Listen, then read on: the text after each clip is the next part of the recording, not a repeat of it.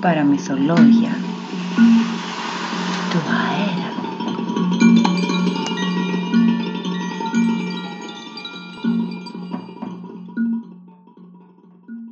Έχουμε τη χαρά να διαβάσουμε μια ιστορία της Εύας Πετροπούλου Λιανού με τίτλο «Οι περιπέτειες του σαμουράι Νόγκασί Κασάν» ή «Ένα σαμουράι με μια καρδιά ολομέλη».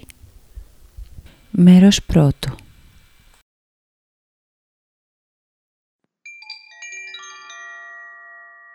Πολύ παλιά, στην μακρινή Ασία, πέρασε ένα ειδόνι μέσα από τα βέλη ενός σαμουράι. Εκείνος κυνηγούσε τον άνεμο που έτρεχε πιο γρήγορα και από τα λόγια ενός δράκου ταχυτατόσαυρου.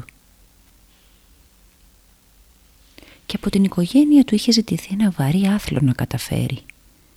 Να βρει τον άνεμο και να τον δέσει στο πιο ψηλό βουνό για να μπορέσει να εξηλαιωθεί από την τροπή που κάποτε τόλμησε και κάλπασε κόντρα στο πεπρωμένο του και στις παραδόσεις της οικογένειάς του. Έτσι αρχίζει αυτή η ιστορία για τον Αγκασίκα Σαν, ένα σαμουράι με γλυκιά καρδιά σε κάποια ορεινή πόλη της Ιαπωνίας όπου έμενε με την οικογένειά του, τον πιστό του φίλο το σπαθί του και τον φίλο του τον καρδιακό. Ο Νογκασίκα Σαν ποτέ του δεν φαντάστηκε πόσο μακριά θα αναγκαζόταν να φτάσει ώστε να ικανοποιήσει την απέτηση της οικογένειάς του. Ήταν πιστός στις παραδόσεις των σαμουράι, αλλά και ο πατέρας του δεν συγχωρούσε εύκολα την απειθάρχητη φύση του. Έτσι πήρε την απόφαση να του ζητήσει να φυλακίσει τον άνεμο.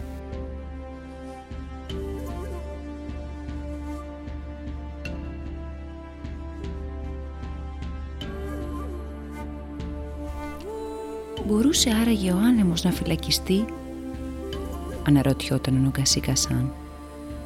Ήταν μια τιμωρία ή μήπως ήταν απλά ένα ταξίδι ανακάλυψης του εαυτού του και το τι θα έπρεπε να κάνει στη ζωή του; Θα το ανακαλύψουμε μαζί με τον ήρωά μας στις επόμενες σελίδες.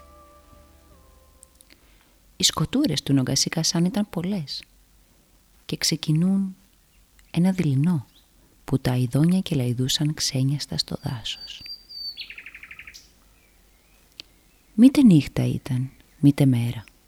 Θαρώ ακόμα κάποια αστέρια έλαμπαν στον ουρανό όταν κίνησε ο Νογκασίκα Σαν για να πραγματοποιήσει το όνειρό του. Θα κατέβαινε στην πόλη να βρει το μέγα δάσκαλο, να μπει στην ομάδα του και να γίνει και αυτός πολεμιστής σαμουράι. Στο δρόμο όμως συνάντησε μια χωριατοπούλα να κάθεται σαν μαρμαρωμένη κοιτώντας τον ουρανό. Κοντοστάθηκε να τη χαζέψει. Πρώτον γιατί ήταν τόσο όμορφη που έμοιαζε με νεράιδα και δεύτερον περίεργος καθώς ήταν τη ρώτησε.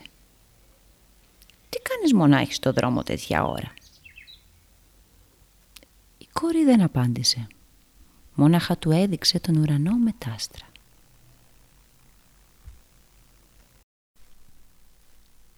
Ο Νογκασίκα σαν την πλησίασε ακόμα πιο κοντά και τη ρώτησε ακόμη μια φορά τι έκανε μια όμορφη κόρη μονάχη της στον δρόμο. Εκείνη γύρισε το πρόσωπό της και του απάντησε «Περιμένω το πιο λαμπρό αστέρι να φανεί για να βρω το δρόμο μου. Χάθηκα και δεν ξέρω που είναι το σπίτι μου». Ο νεαρός την κοίταξε αποσβολωμένος και της απάντησε έκπληκτος πως είναι, πως είναι δυνατό να μην θυμάται που μένει. «Μην ανησυχείς όμως», της είπε. «Εάν θες να σου κάνω συντροφιά μέχρι να φανεί το αστέρι το φωτεινό και να σε πάω εγώ στο σπίτι σου». «Αλήθεια θα το κάνεις αυτό για μένα» Συνήθως οι άνθρωποι είναι πολύ άσχολοι και δεν τους ενδιαφέρει κανείς άλλος, παρά μόνο ο εαυτός τους. Απάντησε η κοπέλα.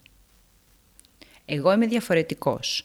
Με νοιάζουν οι άνθρωποι και θέλω να μοιράζομαι μαζί τους πίκρες ή χαρές. Με λένε άσπρο λωτό. Είπε η κοπέλα και γύρισε το βλέμμα της πάλι προς τον ουρανό και συνέχισε να περιμένει το λαμπερό αστέρι να φανεί. «Θα κάτσω τότε εδώ δίπλα σου. Με λένε Νομκασίκα Σαν και θα περιμένω μαζί σου. Οι ώρες περνούσαν και τα βλέφαρα του Νομκασίκα Σαν κουράστηκαν και έπεσαν βαριά σαν όρημα φρούτα πάνω στο πρόσωπό του. Αποκοιμήθηκε γλυκά. Όταν ξύπνησε ο ήλιος τον χαιρετούσε από ψηλά με το πιο ζεστό του χαμόγελο. Αλλά η κοπέλα δεν βρισκόταν πουθενά. «Μάλλον είδα όνειρο», σκέφτηκε ο Νομκασί Κασάν και συνέχισε το δρόμο του. Έπρεπε να κατέβει στην πόλη. Οι σχολές είχαν κιόλας ξεκινήσει τις ετοιμασίες τους και ήταν πολλοί μαθητές που ζητούσαν μία θέση.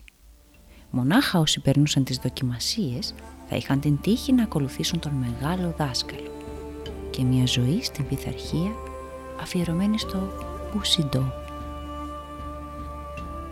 Η καρδιά του Νομκασί Κασάν πήγαινε να σπάσει και μονολογούσε. Κανείς δεν πρέπει να μάθει για την τιμωρία και τον καυγά με τον πατέρα, αλλιώς θα είμαι καταδικασμένος να κάνω τα θελήματα σε όποια σχολή κι αν πάω.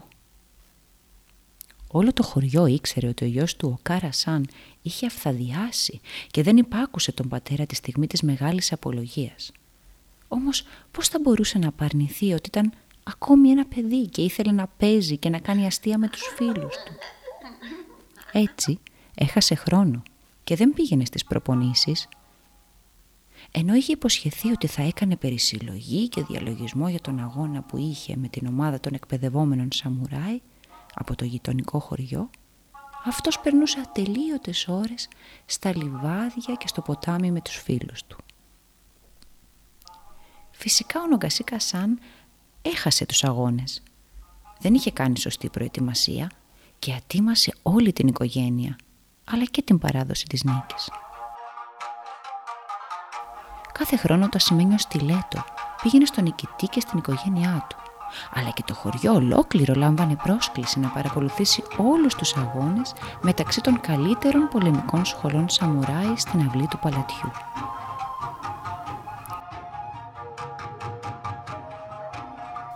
ο Νομκασίκα Σαν πρώτη φορά ατίμαζε την οικογένεια σε μια παράδοση αιώνων. Φέτος το ασημένιο στιλέτο πήγε στην ομάδα του γειτονικού χωριού.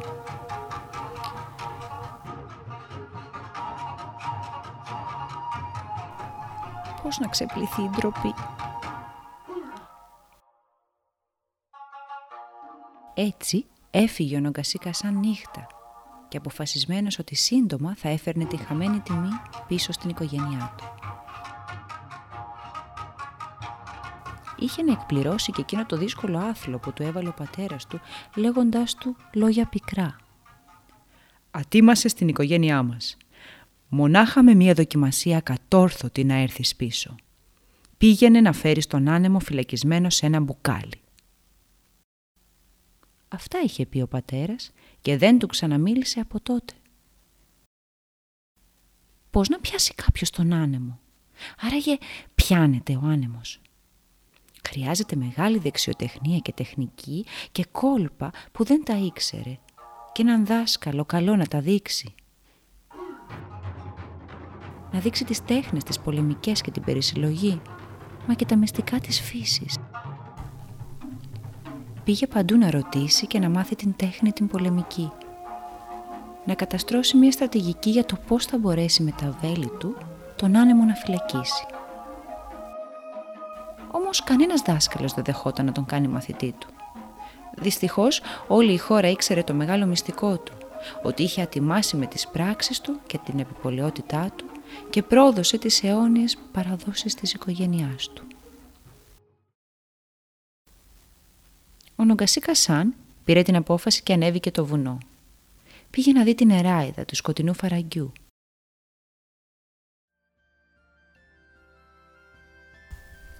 Και εκείνη του είπε, προτού ακόμη να τον αντικρίσει. Όταν ξεκινήσεις για την αποστολή σου, απλά μάζευε ό,τι βρεις στο δρόμο σου.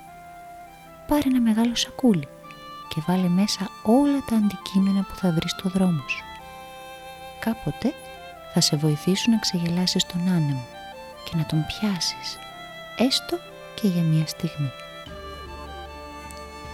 Ο Νογκασίκα Σαν ευχαρίστησε την εράιδα του σκοτεινού φαραγγιού και έφυγε πιο σίγουρος, πιο δυνατός, πιο έτοιμος να αντιμετωπίσει τον άνεμο, τον άθλο που του επέβαλε η οικογένειά του. Ένιωθε πλέον έτοιμος να αντιμετωπίσει αυτή τη δύσκολη δοκιμασία. Ανεβαίνοντας το μεγάλο δρόμο του φαραγγιού, βρήκε στο δρόμο μία χαλασμένη πηξίδα. Τη μάζεψε, την κοίταξε για λίγο και μετά την έβαλε στην τσέπη του. «Πρέπει να πάρω αμέσως ένα μεγάλο σάκο», σκέφτηκε. «Ήδη βρήκα ένα αντικείμενο. Ίσως αυτό εννοούσε η νεράιδα». Έβαλε την πηξίδα στην εσωτερική τσέπη του Ιαπωνέζικου μανδύα του. Αν και η πηξίδα του ήταν χαλασμένη και έδειχνε το δρόμο αντίθετα, κάποια στιγμή στο μέλλον θα του χρησιμεύε σε κάτι πολύ σημαντικό. Έτσι λοιπόν, ο ήρωάς μας εμπιστεύτηκε τα όσα είχε πει η Νεράιδα και πήρε τη λάθος κατεύθυνση προς τον νότο, αντί να πάει προς το βορρά, ακολουθώντας την πηξίδα του. Ο Νομκασί Κασάν περπατούσε για ώρες.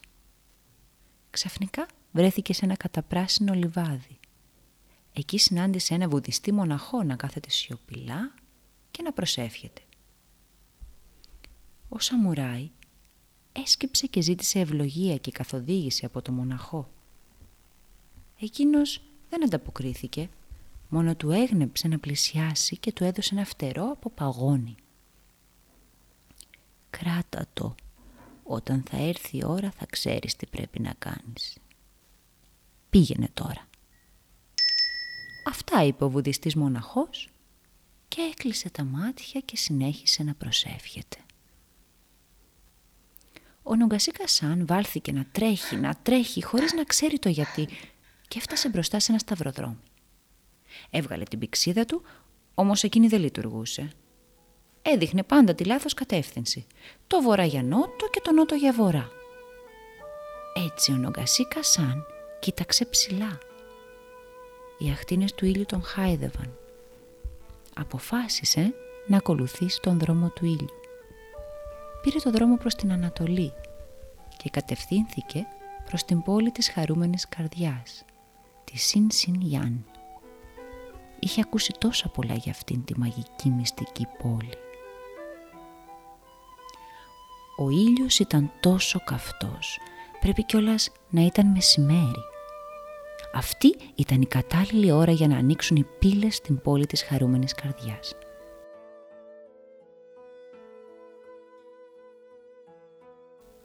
Ο Νομκασί Κασάν ήταν ακόμη στους λόφους όταν είδε την πόλη Σινσινιάν να εμφανίζεται. «Πρέπει να βιαστώ», σκέφτηκε. Οι πύλες της πόλης ανοίγουν ακριβώς στις 12 το μεσημέρι. Εάν αργήσω δεν θα μπορέσω να μπω ποτέ στην πόλη αυτή, ούτε να βρω το παλάτι με το πηγάδι των ευχών ο Νομκασίκα σαν άρχισε να κατεβαίνει την πλαγιά και έτρεχε τόσο γρήγορα που κάποια στιγμή σκόνταψε και κύλησε στο λόφο μέχρι που έφτασε έτσι κουτρουβαλώντας τις πύλες της χαρούμενης πόλης Σιν Σιν Γιάν. Ακριβώς στο δεύτερο «Νταν» του ρολογιού.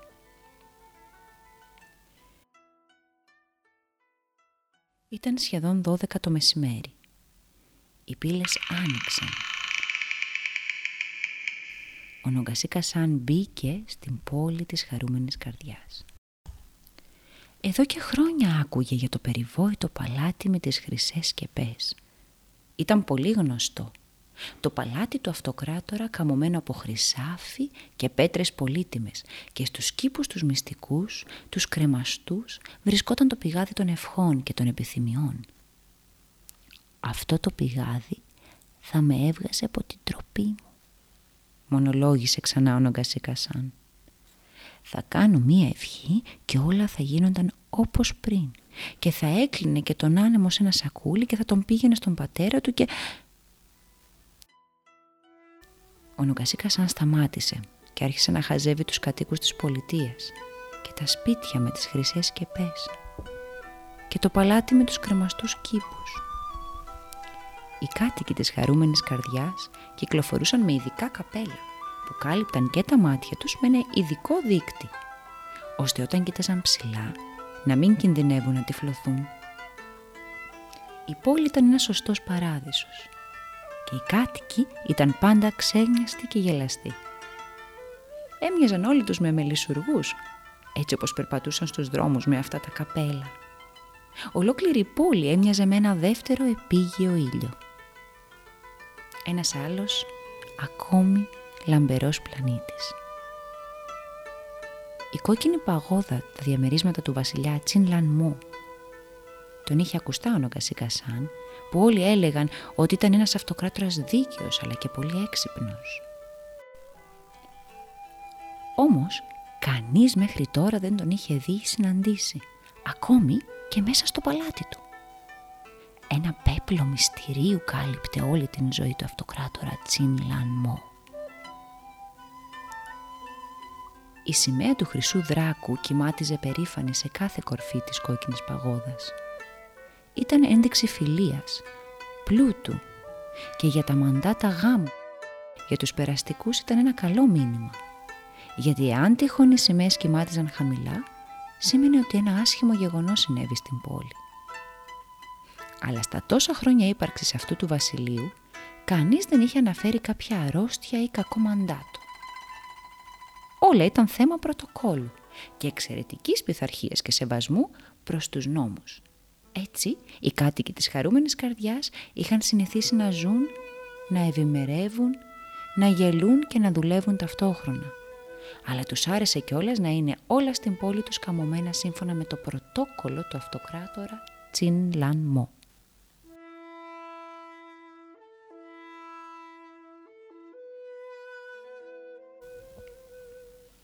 Ο Νογκασίκα Σαν προχωρούσε προς το εσωτερικό της πόλης.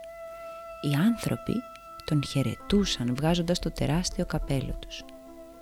Ήταν τόσο χαμογελαστοί και φορούσαν όλοι τους ρούχα φανταχτερά σε χρώμα κόκκινο και πορτοκαλί, φούξια.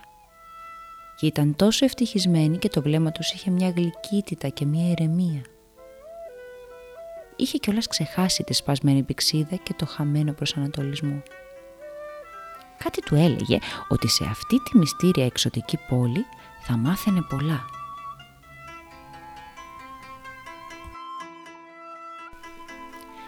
Ίσως για πρώτη φορά μετά από τόση περιπλάνηση έβλεπε ανθρώπους χαρούμενους αλλά και ένιωθε ήρεμος, ελαφρύ σαν φτερό, μακριά από την τροπή και τη βαριά τιμωρία της οικογένειάς του. Εδώ στην πόλη της Σιν Σινιγιάν χαμογέλασε για πρώτη φορά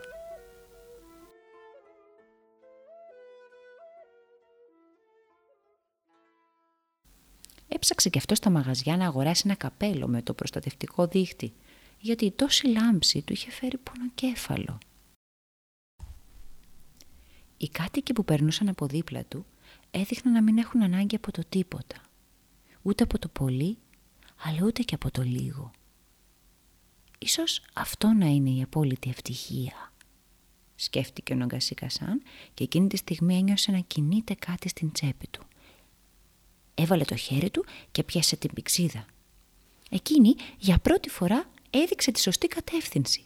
Την Ανατολή στην Ανατολή, το Βορρά στον Βορρά, όλα στη σωστή θέση τους.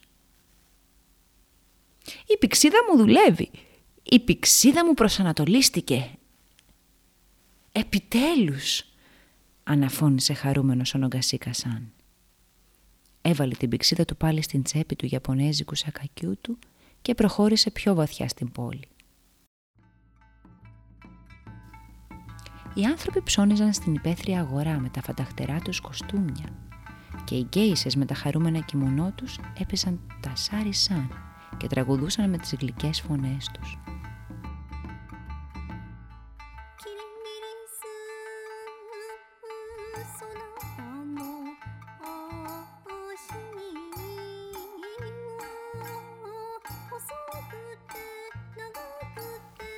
Οι ευγενείς φορούσαν καπέλα με φτερά παγωνιού και έδιναν διαταγές και υποδείξεις στους υπηρέτες τους, που κρατούσαν με φοβερή μαεστρία τα καλάθια από μπαμπού, γεμάτα φρούτα εξωτικά και χορταρικά.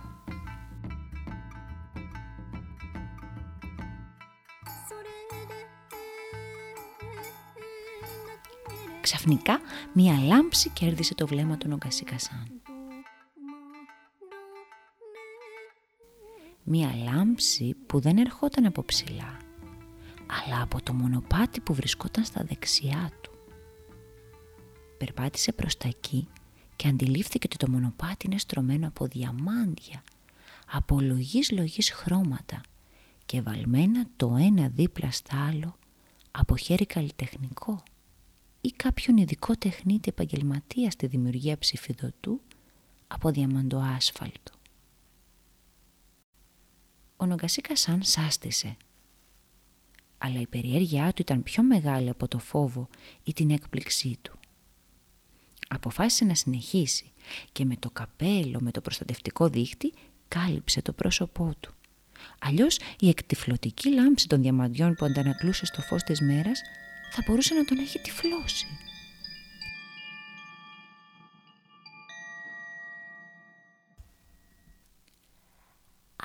Αυτός ο δρόμος οδηγεί στο παλάτι. Ακούστηκε μία φωνή. Μόνο όποιος έχει αγαπήσει αληθινά και έχει δώσει την καρδιά του μπορεί να φτάσει στο παλάτι. Αυτά είπε η φωνή και χάθηκε. Ποιος μιλάει; Ο Νομκασίκα σαν γύρισε δεξιά, γύρισε αριστερά. Κανείς δεν φαινόταν πουθενά. Κανείς δεν μπορεί να δίνει διαταγές σε ένα σαμουράι. Πριν προλάβει να σταματήσει τις σκέψεις του, ένα σύννεφο κοντοστάθηκε μπροστά του. Ανέβα. Άκουσε πάλι τη φωνή να του λέει. Είναι ο μόνος τρόπος να βρεθείς στο παλάτι, αν πραγματικά το αξίζεις. Ο Νομκασίκα σαν με ένα σάλτο ανέβηκε στο σύννεφο. Ή μάλλον σε μία μάζα γης που έμοιαζε με σύννεφο. Προσπάθησε να σταθεροποιηθεί, μα το περίεργο νεφέλωμα κυλιόταν όπως μια ερπίστρια και ο σαμουράι δύο φορές παρολίγο να βρεθεί στο έδαφος, αν δεν εμφανιζόταν ξαφνικά μπροστά του μια γέφυρα. Πήδα τώρα. Άκουσε πάλι τη φωνή. Δεν έχεις το δικαίωμα να πατήσεις τα διαμάτια, αλλά δεν μπορείς να ακολουθήσεις τον εφέλωμα της εκπλήρωσης ή της απόλυτης επιθυμίας. Πρέπει να δοκιμαστείς. Η φωνή συνέχισε να το καθοδηγεί. Διέσχισε τη γέφυρα πέρα από το ποτάμι που βλέπεις και τους κήπους με τα βασιλικά χρυσάνθεμα. Ακολούθα ύστερα την κόκκινη παγόδα και από εκεί θα βρεις την πυρόγα για τη λίμνη Τιεν Είπε η φωνή και σίγασε πάλι. Μα είναι εκνευριστικό. Ποιος είσαι; Φανερώσου τώρα αμέσως. Ο Νομκασί Κασάν έβγαλε το σπαθί του, έτοιμος για μονομαχία. «Κανείς δεν διατάζει ένα σαμουράι. Γνωρίζω το σκοπό μου. Φανερώσου λοιπόν, δειλέ». Ένα σπρώξιμο ήταν ικανό να ρίξει τον Νομκασί Κασάν στο έδαφος. Ένα όρατο χέρι τον είχε βάλει στόχο. Ήμουν εδώ από πάντα. Εσύ ξέρεις το σκοπό σου και εγώ είμαι αυτό που σε έσωσε όλα τα χρόνια που ζεις. Είμαι το ένστικτό σου. Σταμάτα λοιπόν τις παλικαριές και βάλε το σπαθί στη θήκη σου. Συνέχισε το δρόμο σου εάν θες να τα καταφέρεις να φέρεις σε πέρα στην αποστολή σου. Ο Νοκασίκα Σαν σηκώθηκε ξανά, αλλά χωρίς να ακούει πια. Είχε τόσο πολύ θυμώσει και άρχισε να πολεμάει με τον άνεμο. Μια λάθος κίνηση, ένα παραπάτημα και βρέθηκε φαρδής πλατή στο μονοπάτι που ήταν στρωμένο με διαμάντια. Προσπάθησε να σηκωθεί μα το κεφάλι του τον πονούσε πολύ και έτσι λιποθύμησε. Έσκασε στη γη σαν ένα θυμωμένο μπαλόνι. Εσύ δεν θα μάθεις ποτέ.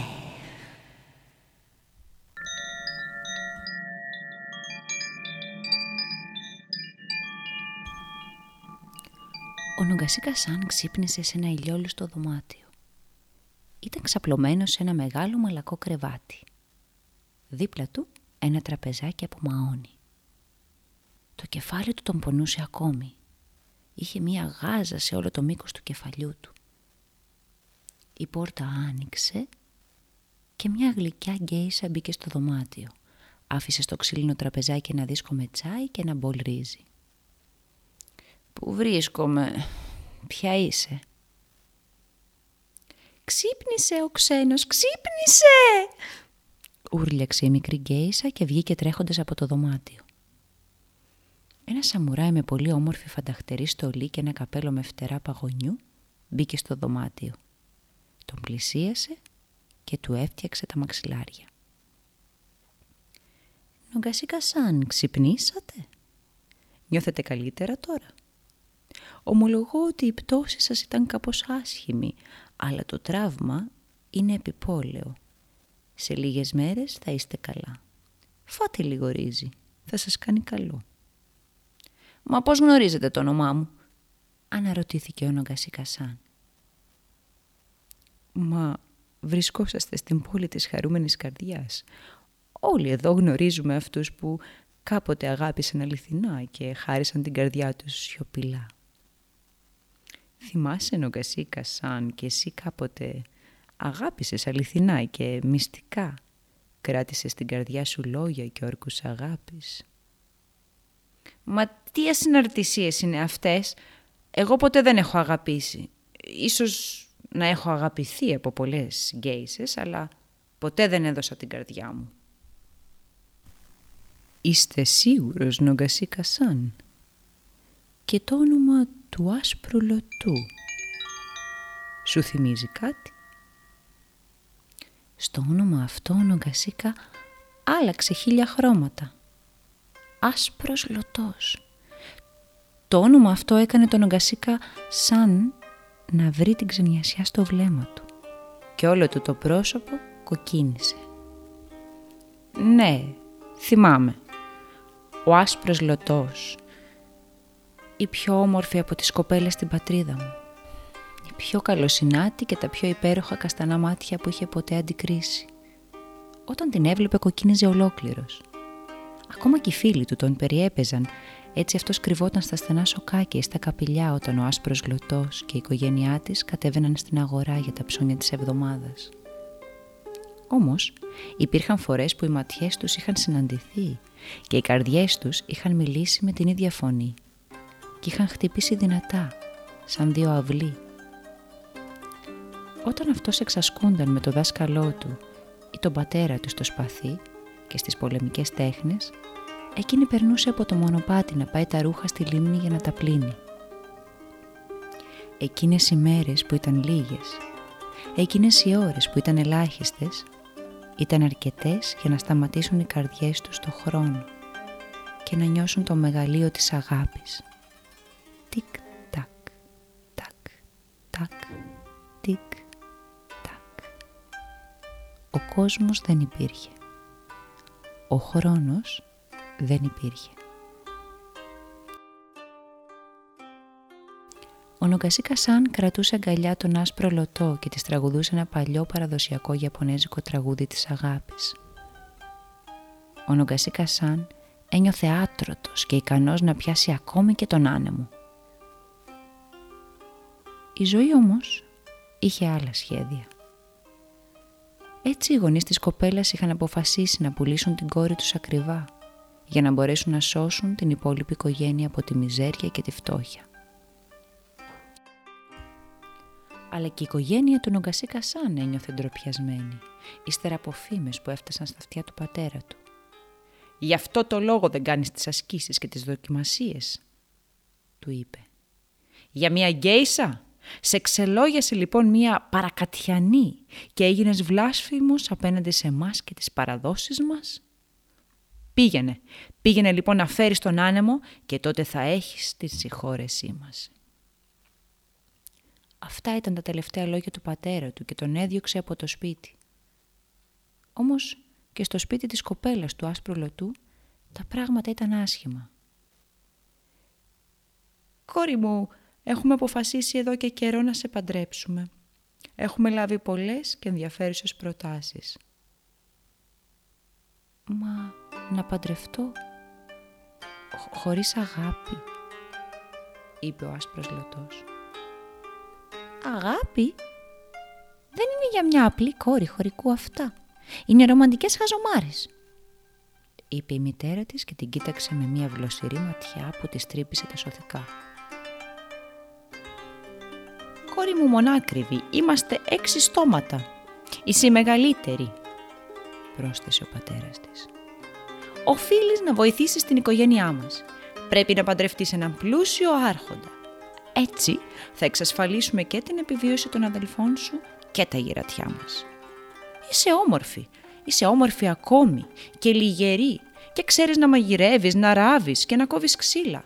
Θα πάρουμε μια καλή πρίκα. Η δύστιχη κοπέλα έτρεξε στο στάβλο με τα ζώα να κρυφτεί, να κλάψει. Τι τύχη ετοίμαζαν οι γονείς της για αυτήν. Δεν μπορούσε να μιλήσει, να τρέξει να βρει τον Αγκασί Κασάν, να του πει ότι τον αγαπά και να φύγουν μακριά από εκείνο τον άσχημο πλέον τόπο. Όμως ήταν υποχρεωμένη να υπακούσει στην επιθυμία των γονιών της. Ήταν μόλις 16 ετών. Τους ανήκε και τους σεβόταν. Όφιλε να τους εξασφαλίσει όλους, αλλά και να τους ξεπληρώσει το ότι την ανάθρεψαν και τη μεγάλωσαν με τόσες στερήσεις. Πόσο άδικο όμως. Πόσο άδικη είναι η μοίρα μου να μην μπορώ να μοιραστώ την καρδιά μου την αγάπη μου με εκείνος που πραγματικά αγαπώ. Έλεγε και ξανά λέγε. Ο άσπρος λωτός. Και έκλαιγε. Έκλαιγε με αναφιλητά. Ώσπου την πήρε ο ύπνος ξαπλωμένη στα άχυρα. Την επόμενη μέρα η μητέρα της, που πήγε να αρμέξει την κατσίκα τους, την βρήκε να κοιμάται στα άχυρα. «Εδώ είσαι» Έχεις τρελαθεί τελείως ανόητο κορίτσι, πήγαινε αμέσως να πληθείς. Σταμάτα τις κλάψεις και τα πείσματα. Όταν θα έχεις πλούτη και όμορφα φορέματα, δεν θα σε νοιάζει η αγάπη και η καρδιά σου. Άλλωστε, δεν ξέρεις τίποτα από αυτά. Είσαι μικρή ακόμη.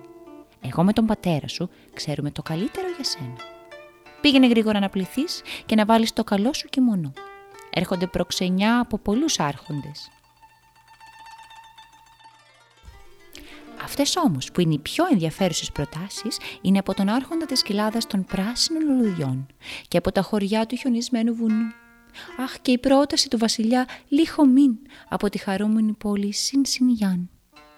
Θα πρέπει να διαλέξουμε μέσα στις επόμενες μέρες. Ο άσπρος λωτός υπάκουσε στις υποδείξεις της μητέρας της χωρίς δεύτερη σκέψη. Χωρίς παράπονα. Χωρίς κλάματα πια.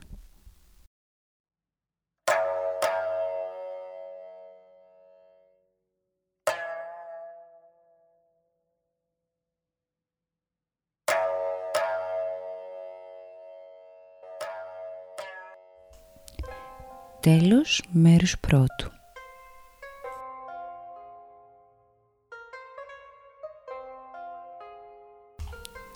Διαβάσαμε μια ιστορία της Εύας Πετροπούλου Λιανού με τίτλο «Οι περιπέτειες του Σαμουράι Νομκασί Κασάν» ή «Ένα Σαμουράι με μια καρδιά ολομέλη». Ευχαριστούμε πολύ. Σας εύχομαι μια πολύχρωμη καλημέρα. thank you